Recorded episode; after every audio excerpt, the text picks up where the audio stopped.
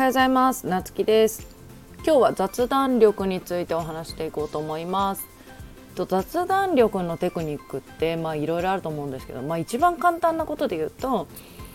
まあ、あの目を合わせてあの挨拶する。あの笑顔で挨拶する。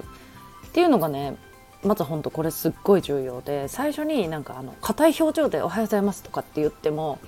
結構なんかお互い緊張しちゃう雰囲気作っちゃうんですよね。でそこで笑顔でもう自分が思っている以上の最大限の笑顔で「おはようございます」って元気に言うともうそれだけで和むんですね。で自分もそうやって声を出すことによってあの緊張もほぐれるしでこれ結構最も重要であのまあ他にもねなんかそういう技術的なことあの型ってあると思うんだけどであの話題に困る人が多いなっていうそういう相談よく受けるんだけどあの話題に困るのってね何かっていうとね情報を知らない人が多いってやっぱり感じます。であのお客さんと話してても本当いろんな方来られるんでねいろんな趣味持ってたり、まあ、ゴルフだったり登山だったり釣りだったりとかってでも私あのどれも極めてるわけじゃないけどどれも話せるぐらいの情報は入れてるやっぱりあのどんな話題でも対応できるような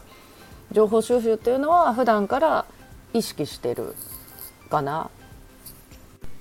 でそれができないからやっぱり話題に困るんですよね。なんか例えば趣味ありますかみたいなあの話になった時に登山好きなんだよねとかって言われても登山のことを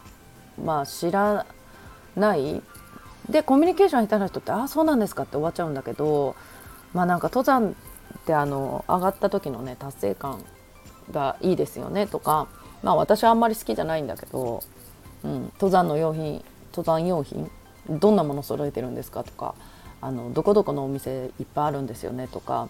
なんか結構その自分はしなくてもその情報を持ってるだけで違うし、うん、これなんでこの情報を知ってるかっていうとやっぱり他の人が話してる時登山の話してる時に私興味ないんだよねって聞き流してたらそれまでなんだけどそんな話もちゃんと入れてる登山でこういう用品があってねっていう話も入れてるからまた別の人がねそういう話した時にもその話題についていけるんですよね。でこれがなんかもう関係ないしとかって多くの人はね聞いてない覚えてないっていうことがすごい多いと思うんだけどってやっていくと本当に広がらないんですよね。でやっぱり雑談苦手っていう人は本当にこれが多いなと思う人が話してるのを聞いてない、うん、人がすごい多いなと思う。でやっぱり雑談からビジネスの話につながることもあるしなんか意外なところの共通点からそれでビジネスやろうかみたいな話になったことも私も実際あるし絶対これってあの雑談力ね上げててすごい損することないと思うんでやっぱりいい人間関係作れていくと思うんで、